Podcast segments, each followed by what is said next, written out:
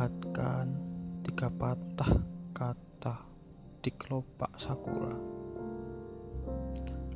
Ada yang diam-diam membacanya.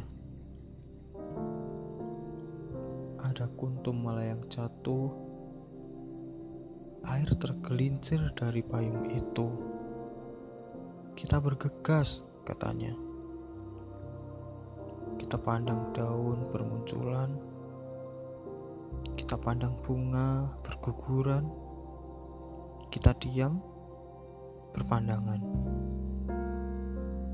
Kemarin tak berpangkal, besok tak berujung, hmm, tak tahu mesti ke mana. Angin menyambar bunga gugur itu. Lengking sakura, tapi angin tuli dan langit buta menjelma burung gereja menghirup langit dalam-dalam angin musim semi